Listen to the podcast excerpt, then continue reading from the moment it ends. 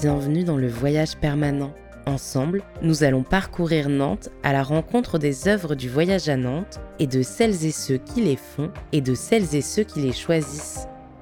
Les Anneaux, par Daniel Buren et Patrick Bouchain.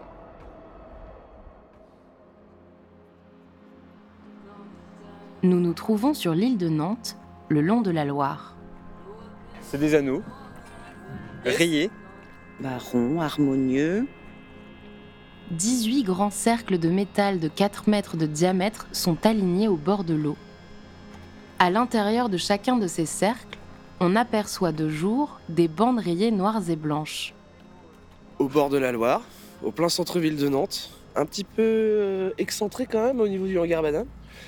Alors moi je dirais que ces anneaux m'impressionnent quand je rentre de Bretagne et quand je rentre après le week-end, quand j'arrive sur la route là-bas.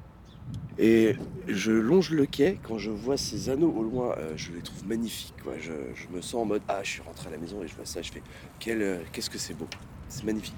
On sait qu'ils sont là et puis ça fait partie du paysage et puis c'est assez atypique et c'est agréable. Ce sont les anneaux de Daniel Buren et Patrick Bouchain. Moi, c'est de l'apaisement, c'est de voir cette perspective...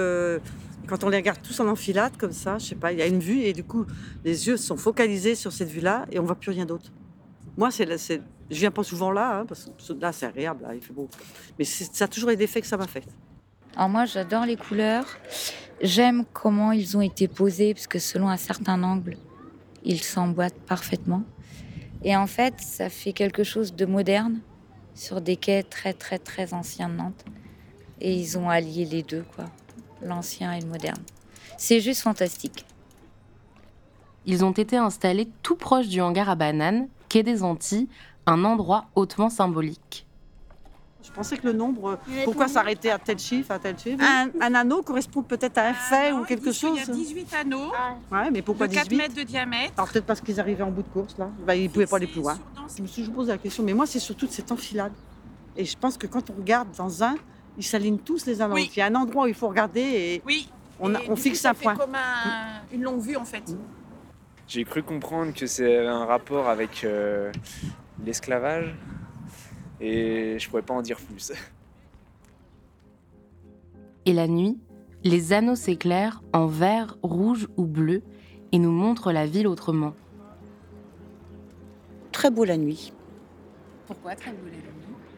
Toutes ces lumières et tout, c'est avec la Loire en arrière, donc c'est bien, ouais. J'aime bien. Et très coloré la nuit, plein de couleurs. La nuit, ça reflète une autre atmosphère la nuit, peut-être un peu plus festive avec la lumière.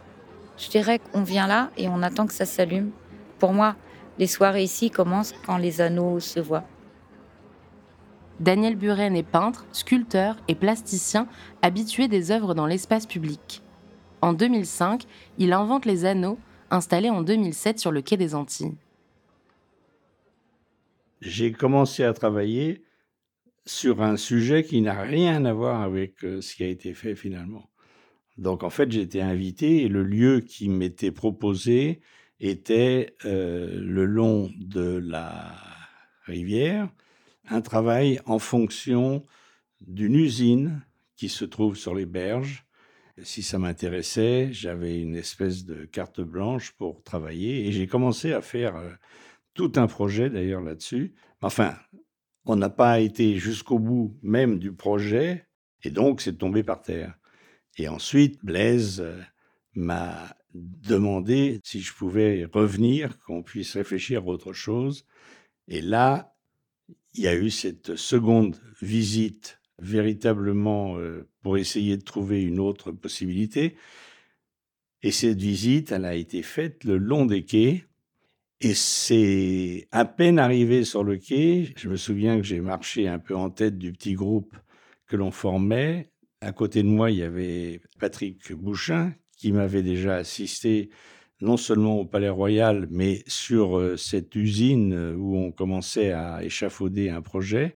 Et donc, il était là aussi. Et je dois dire qu'après 20 secondes de marche le long de ce quai, j'ai eu une espèce d'idée, j'ai vu la pièce finie. Donc j'ai été très rapide. En fait, ce qui a déclenché ce sur quoi on a travaillé, c'est qu'en marchant pendant peut-être 100 mètres, au bout de 100 mètres, j'avais remarqué qu'il y avait d'anciennes bites d'amarrage le long de ce quai. Et tout de suite, j'ai vu là-dessus la possibilité de faire quelque chose en les utilisant. Et alors, j'ai tout de suite surtout demandé à Patrick, je lui ai dit, est-ce que ça vous semble une chose solide? Est-ce qu'on peut monter quelque chose là-dessus? Et bon, en 2 minutes, il m'a dit, faut étudier un petit peu, mais a priori, oui, c'est vraiment ça a l'air très solide. Et pourquoi vous me demandez ça? Et je lui dis, sur tout le long de ce parcours, défini en fait par le parcours lui-même, parce que le moment où les choses vont peut-être changer, parce que j'avais étudié rien du tout, bien sûr, on arrêterait, ça donnerait la taille de l'œuvre. Mon idée, c'est de mettre des grands cercles qui seraient axés vers l'estuaire, les uns derrière les autres. Enfin, exactement ce que j'ai fait. Et à partir de là, il m'a dit, ça ne semble pas poser de problème. Et on a commencé à travailler là-dessus. Et très vite, après ça, on est passé à l'action. Et est-ce que vous avez vu des anneaux, parce qu'on est sur le Quai des Antilles, un endroit hautement symbolique où on sait que a été fait commerce des personnes mises en esclavage. Est-ce que c'est pour ça que vous voyez des anneaux? Est-ce que non, c'est lié? Non, ça m'arrive très souvent. Il n'y avait a priori aucune idée de cet ordre. J'ai simplement pensé qu'on avait là une structure qui permettait d'accrocher quelque chose. Mais très vite, ça a été clair. Je ne voyais pas quelque chose de plus intéressant et de plus, disons, solide. On aurait pu penser à des drapeaux, par exemple. Mais je voyais très vite quelque chose de plus solide et je ne sais pas pourquoi le rond s'est imposé. Dans ma question, on aurait pu changer 10 fois. Mais ça, c'était ma question et finalement, comme elle semblait techniquement possible, pas extravagante du tout au niveau économique, bien sûr, il fallait le faire, mais c'était très vite. On a vu que c'était dans les gammes de prix qu'on pouvait supporter. Tout ce qui est arrivé après, et même le titre, bien sûr, qui est arrivé bien après que j'ai donné cette idée de cercle à faire sur ces anciens promontoires. Évidemment, je les ai vus ou d'autres me les ont signalés. Mais moi, je n'avais absolument rien du tout comme ça en tête.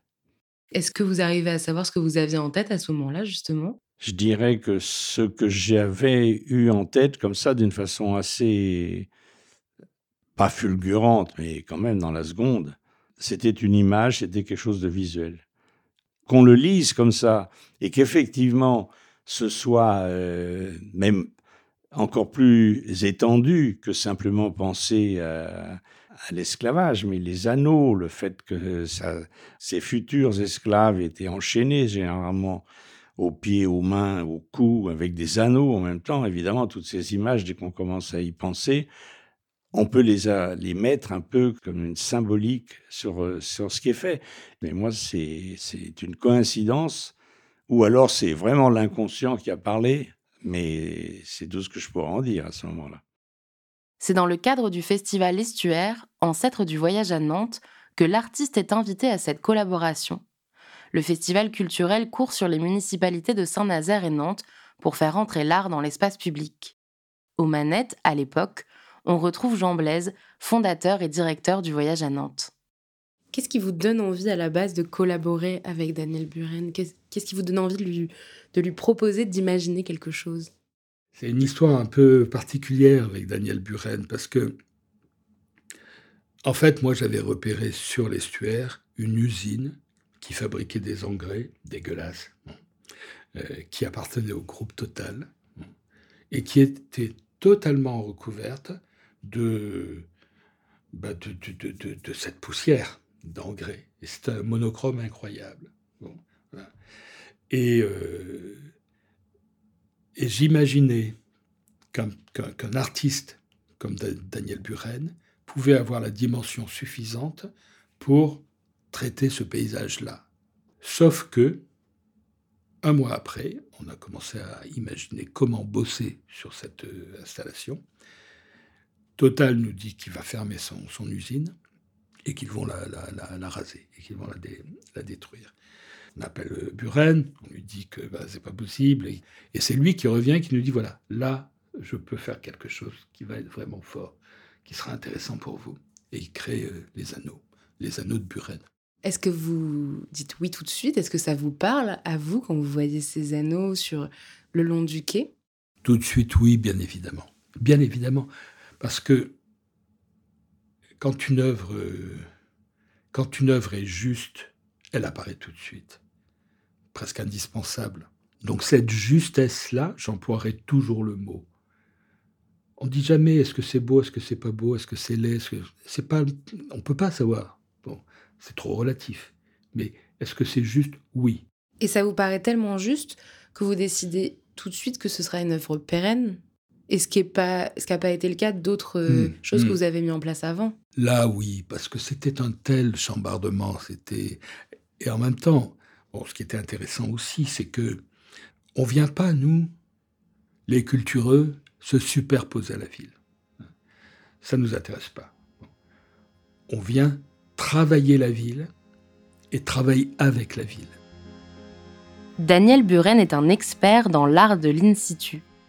Quand c'était au départ, c'est d'ailleurs peut-être ça qui était tout de suite dans ma tête, sans même que j'y fasse attention, des bides d'amarrage, les anneaux, il devait y en avoir des dizaines pour accrocher les cordes et tout ça. Donc effectivement, ils sont un peu spéciaux, mais je pense que s'il y avait une image peut-être pendant que je marchais le long de ce quai, c'était ces promontoires qui étaient restés, qui avaient été sauvés du démantèlement du port, qui donnait bien l'idée que le jour où les bateaux étaient tous là, nuit et jour, accrochés, décrochés, ils étaient accrochés sur des anneaux, même si je les ai jamais vus. Donc ça, c'est certainement quelque chose qui a dû déclencher l'idée que ce qu'on peut mettre là, c'est un cercle. Comment vous avez choisi le nombre d'anneaux que vous alliez installer ? Ça, c'est ce que j'ai essayé de dire tout à l'heure. Ça s'arrête au moment où le quai commence à faire une courbe. Donc là, c'est toute la taille droite de cette partie du quai jusqu'au hangar à bananes ou ex-hangar à bananes qui était dans le bout, jusqu'à la première esquisse de la courbe qui ensuite rentre un tout petit peu. Donc ça a servi de... On peut dire que ça, c'est une chose à la fois non seulement formelle, mais une chose qui définit la taille de l'œuvre, mais c'est un choix. C'est pas obligatoire.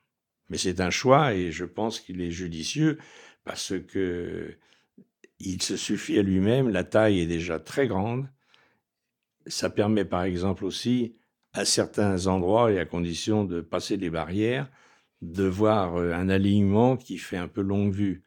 Alors la longue vue, l'eau, l'estuaire, la mer, etc., tout ça, c'est pas des choses innocentes dans le lieu. On peut tout de suite avoir un rapport direct, sans que ce soit jamais d'ailleurs, à mon avis, du moins je l'espère, une illustration de quoi que ce soit. En 2007, la première édition du Festival Estuaire a lieu, et les anneaux sont très bien accueillis, se rappelle Jean Blaise. Comment ça se passe, l'inauguration, la réception de ces anneaux ? L'inauguration, je ne me souviens pas, mais la réception, c'est unanime. Je crois que c'est unanime, mais franchement. Parce que tout d'un coup, d'abord, ça n'existe plus, le Quai des Antilles pour les Nantais. Ça n'existe plus, personne ne vient là. Personne ne venait plus là. Et puis, c'est éclairé la nuit. C'est magnifique, la nuit. La lumière dans la nuit, tout d'un coup, cette ville s'éveille, cette ville brille. Bon. Alors, qu'est-ce que ça dit ? Qu'est-ce que ça représente ? On ne sait pas trop, mais voilà, c'est fort, c'est là, et puis tout le monde en parle. Et à ce moment-là, le Quai des Antilles, il n'y a presque rien, non ? Il n'y a rien, il y a le hangar à bananes. Qui a quelle fonction, le hangar à bananes, à ce moment-là ? Aucune. Il est vide, il va être rasé, sans doute, comme tout le reste, comme tous les autres hangars. Il était là pour accueillir des bananes, c'est pour ça qu'on l'a appelé hangar à bananes, qui venait par bateau. Et il y avait une grue sur le quai qui allait chercher les bananes, je ne sais pas comment elles étaient emballées, peu importe, et qui par le toit ouvrant du hangar à bananes, voûte, aller les poser sur un train à l'intérieur du hangar à bananes. Elles allaient rester là quelque temps, et puis après elles partaient, voilà. Pour Estuaire, pour cette manifestation Estuaire, cette biennale, on a besoin aussi d'un lieu, d'un point de départ. Le lieu unique ne suffit pas. On a besoin d'un point de départ qui marque bien l'Estuaire, qui marque bien qu'on est là et qu'on va vers Saint-Nazaire. Et donc, avec, là encore, la Samoa, qui est une société d'aménagement pour l'île de Nantes, on imagine transformer ce hangar à bananes, lui redonner vie, accueillir des lieux de vie, et surtout un lieu d'exposition. On a envie d'un lieu d'exposition, 1500 mètres carrés, pour montrer des œuvres d'artistes, de ces artistes qu'on va faire intervenir in situ sur l'estuaire. Pour revenir à Daniel Buren, notre théorie, c'est de travailler in situ, c'est-à-dire en fonction d'un site, d'un lieu, d'un paysage, on essaye d'imaginer l'artiste qui répondra le mieux à l'équation, à la situation. Et donc on fait venir des artistes qui savent travailler in situ et qui ne se contente pas de travailler dans des salles d'exposition. Et Daniel Buren, c'est le pape de l'in situ. Et donc, quand vous proposez aux politiques, etc., de transformer ce quai des Antilles, c'est quoi leur réaction ? Quelles sont leurs inquiétudes ? Les politiques, d'abord, ils pensent à la politique. Une intervention, un choc dans la ville, ça va donner quoi ? Est-ce que ça va être positif ou négatif ? À quel moment, si on décide que oui, ça peut être positif, à quel moment il faut le faire ? Sans doute pas à la veille des élections. Tout ça, c'est le savoir-faire politique. Il se trouve que j'ai une relation avec Jean-Marc Ayrault extrêmement forte, intéressante. Il n'est pas toujours d'accord avec moi, pas du tout. Il est même finalement jamais d'accord avec moi. C'est-à-dire qu'il me fait toujours parler pour essayer de comprendre. Il doute toujours, il fait semblant. Mais il doute toujours de la pertinence de ce qu'on propose. Et il interroge, et il pose les questions les plus simples, celles qu'on va lui poser le dimanche au marché, pour pouvoir y répondre, pour avoir les réponses. Et une fois qu'il a créé son argumentaire, ça va, il est plus tranquille. Mais il doute toujours, et il a raison de douter. Moi, je doute toujours aussi, c'est sans cesse.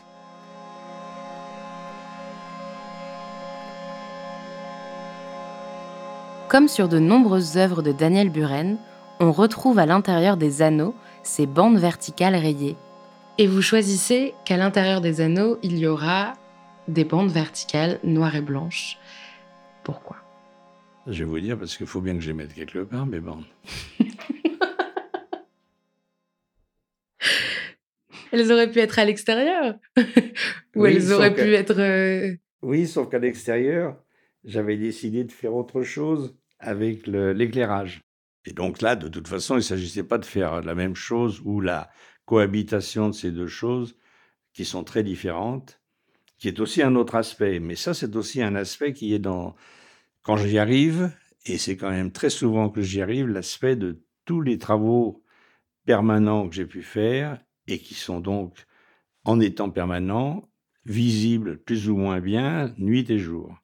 Et mon idée là-dessus, c'est que jamais aucune des pièces que j'ai faites dans l'espace public ou même privé, mais qui est permanent, ne se trouve être, disons, comme un objet, comme une sculpture qui serait éclairée, comme on voit toutes les sculptures dans les villes, n'importe où dans le monde, avec des projecteurs, donc qui montrent plus ou moins la nuit ce qu'on n'arrive plus à voir.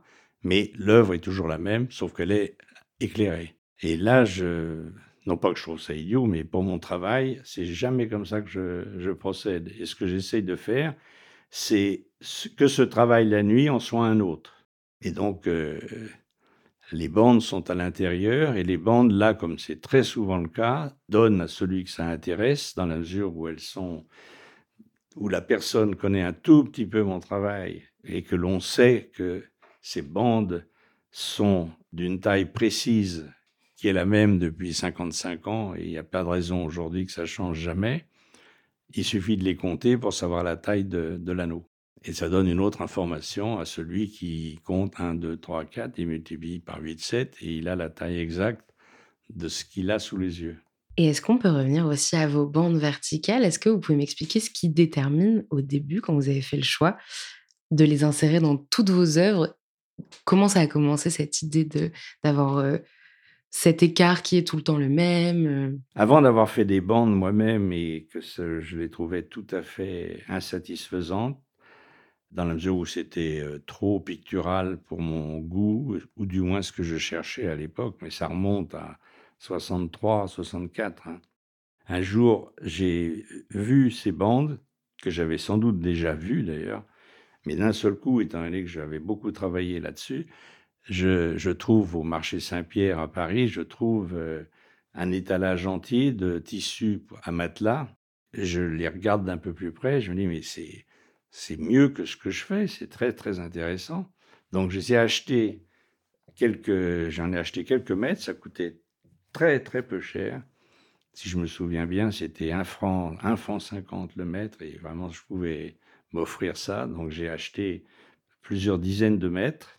J'ai commencé à travailler en remplaçant les tissus qui me servaient pour faire des toiles, de la peinture, par ces toiles-là en coton et en travaillant directement sur ce matériau et le laissant visible le plus possible jusqu'à arriver à quelque chose de presque complet, sauf deux bandes que je repeignais de peinture blanche, recouvrais de peinture blanche.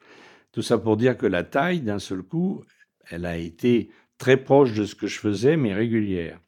Très vite après, dès 67, de ne plus me casser la tête à essayer de trouver un lieu pour travailler, parce que c'était très compliqué, très cher, et que là où je travaillais devenait absolument impossible, c'était une cave. Et je me suis dit, le mieux, c'est de voir qu'est-ce qu'on peut faire sans atelier.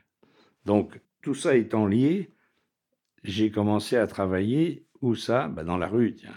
Et pour travailler dans la rue, j'ai pris ce tissu sur lequel je travaillais, et au lieu de l'utiliser, on ne sait même pas comment, bien que j'ai utilisé beaucoup le tissu par la suite, mais pour travailler avec l'idée de Paris comme support, puisque je suis parisien d'origine, j'ai imprimé et j'ai donc reproduit ce tissu.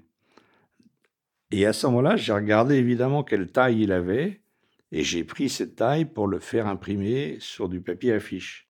Parce que tout ça, c'est pas d'un jour à l'autre, mais j'ai collé des milliers de papiers, d'abord à Paris, ensuite là où j'étais invité, donc dans le monde entier, on peut dire. J'ai gardé toujours cette taille, et ce papier me servait vraiment d'outil. Et c'est pas pour rien que j'ai appelé ça très vite un outil visuel.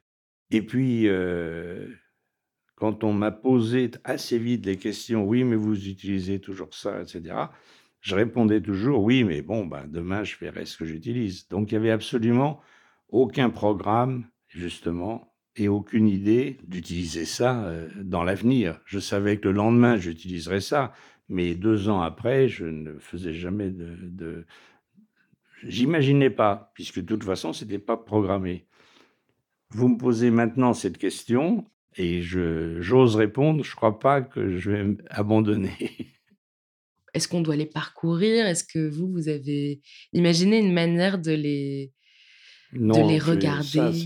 Ma réponse, elle est très facile à faire parce que c'est un point presque théorique de tous mes travaux. C'est-à-dire que ce que j'essaye de faire, c'est qu'il y ait une espèce d'osmose entre quelque chose qui soit extrêmement simple et le mieux possible défini, le plus possible dans une certaine logique. Et quand tout ça est mis en place, c'est dans le but de laisser le plus libre possible ceux qui vont se trouver en face de ça ou à côté de ça, de le prendre comme ils veulent. Donc, d'une certaine façon, la majorité des travaux que j'ai pu faire et continue de faire sont des travaux qui ne donnent pas, et dans tout mon travail, qui sont des milliers de pièces, je n'en ai fait que 2, où il y a, pour que la pièce fonctionne, un jeu sur le point de vue, et à ce moment-là, le point de vue est très spécifique. Le point de vue, c'est celui de celui qui va regarder. Parfois même, dans des pièces un peu grandes ou un peu plus compliquées, c'est évident qu'on peut voir même des choses que je n'ai pas vues moi. Quelqu'un peut me faire découvrir. Et quand les gens disent « Oh, c'est le plus beau point de vue », etc., je les laisse toujours dire. Mais pour moi, il n'y a pas un point de vue privilégié. Et y compris dans l'interprétation de ce que vous avez l'air de dire. C'est-à-dire que chacun peut le regarder à sa manière et s'imaginer ce qu'il souhaite. Il est certainement conduit par ce qui existe à voir, parce que c'est pas un nuage. Même un nuage, ça laisse liberté à l'invention de celui qui regarde ou celle qui regarde. Mais il y a donc des choses qui sont tellement visibles ou visuelles que cette formalité, elle va amener une certaine direction. Je ne suis pas dupe de ça. Mais en même temps, c'est très, très, très ouvert. Et la lecture peut être contradictoire, même par rapport à certaines intentions, mais généralement, je ne parle pas de mes intentions. Il y en a toujours un petit peu, mais ce n'est pas une chose intéressante, dans la mesure où ça doit provoquer quelque chose, et cette chose qui est provoquée dans le regard du visiteur est quelque chose qui lui appartient. L'installation sur les quais des Anneaux de Daniel Buren a réanimé ce quartier. Jean Blaise. Ça change tout. Ça montre que ce territoire-là, qui est un territoire en friche, abandonné, qui recèle beaucoup, beaucoup de mauvais souvenirs. Quand les chantiers navals ferment fin des années 80, c'est quand même la désolation. D'abord pour ceux qui travaillent aux chantiers navals, mais aussi pour la ville. Cette ville, elle n'a pas arrêté d'être détruite.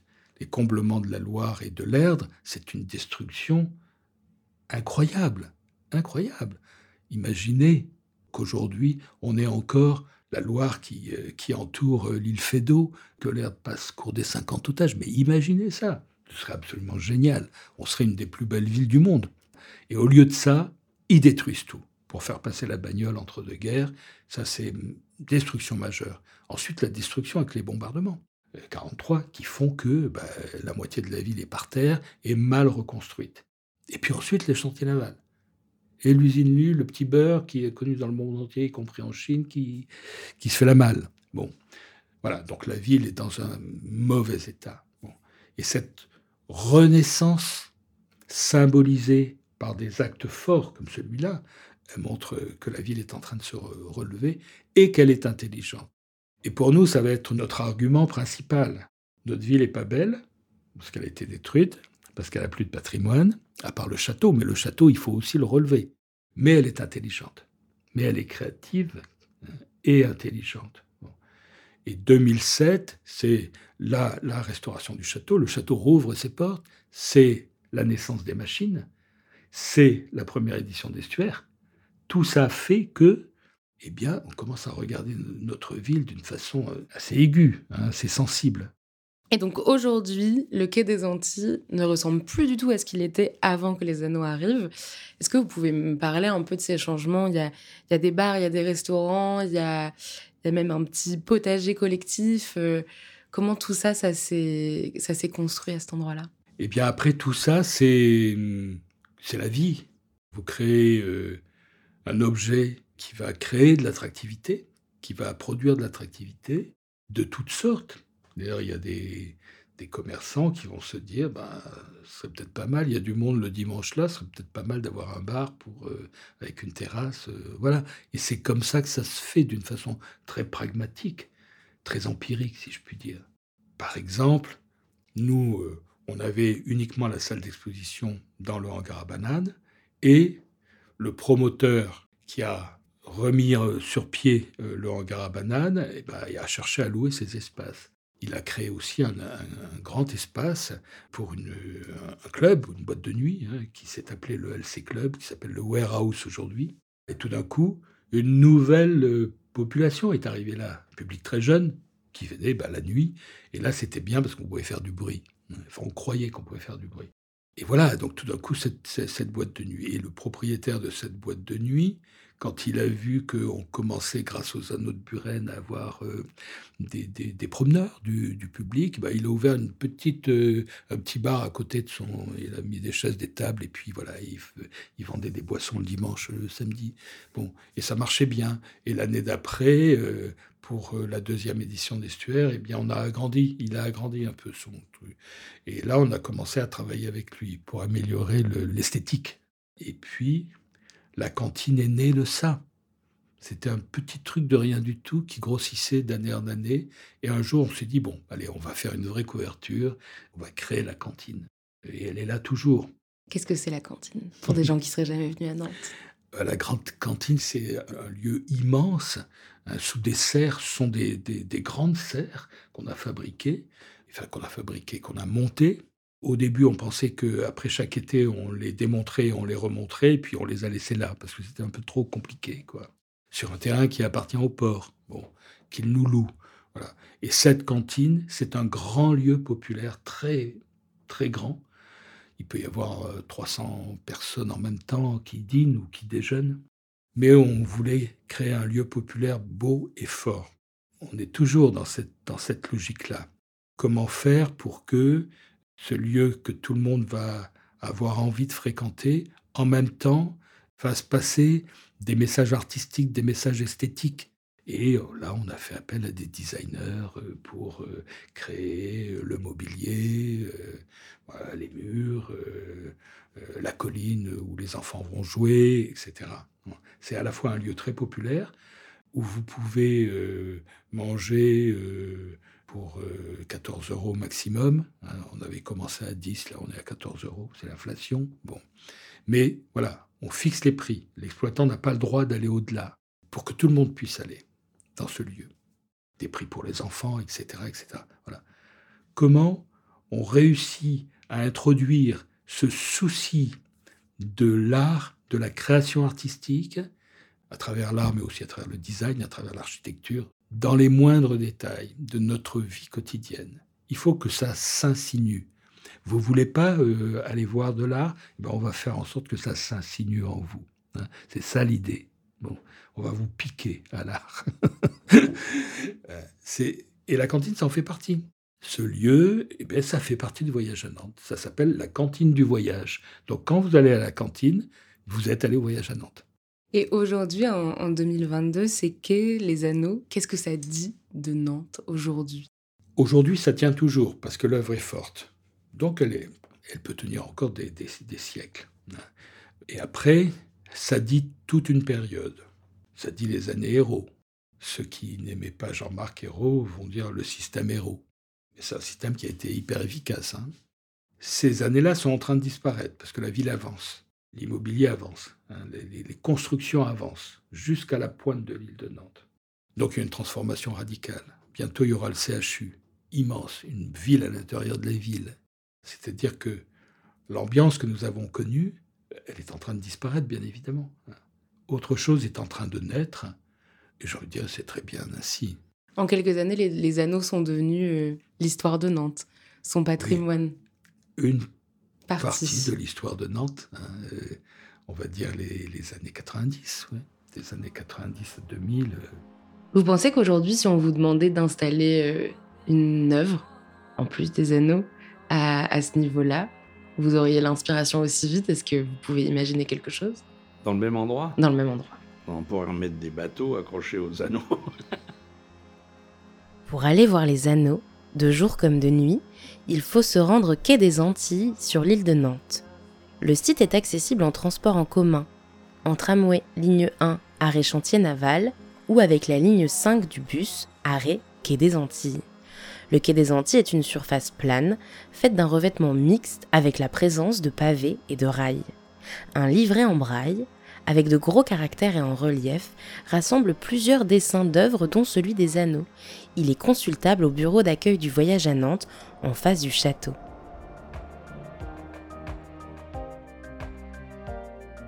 Vous venez d'écouter Le Voyage permanent, un podcast du Voyage à Nantes, produit et réalisé par Slate.fr.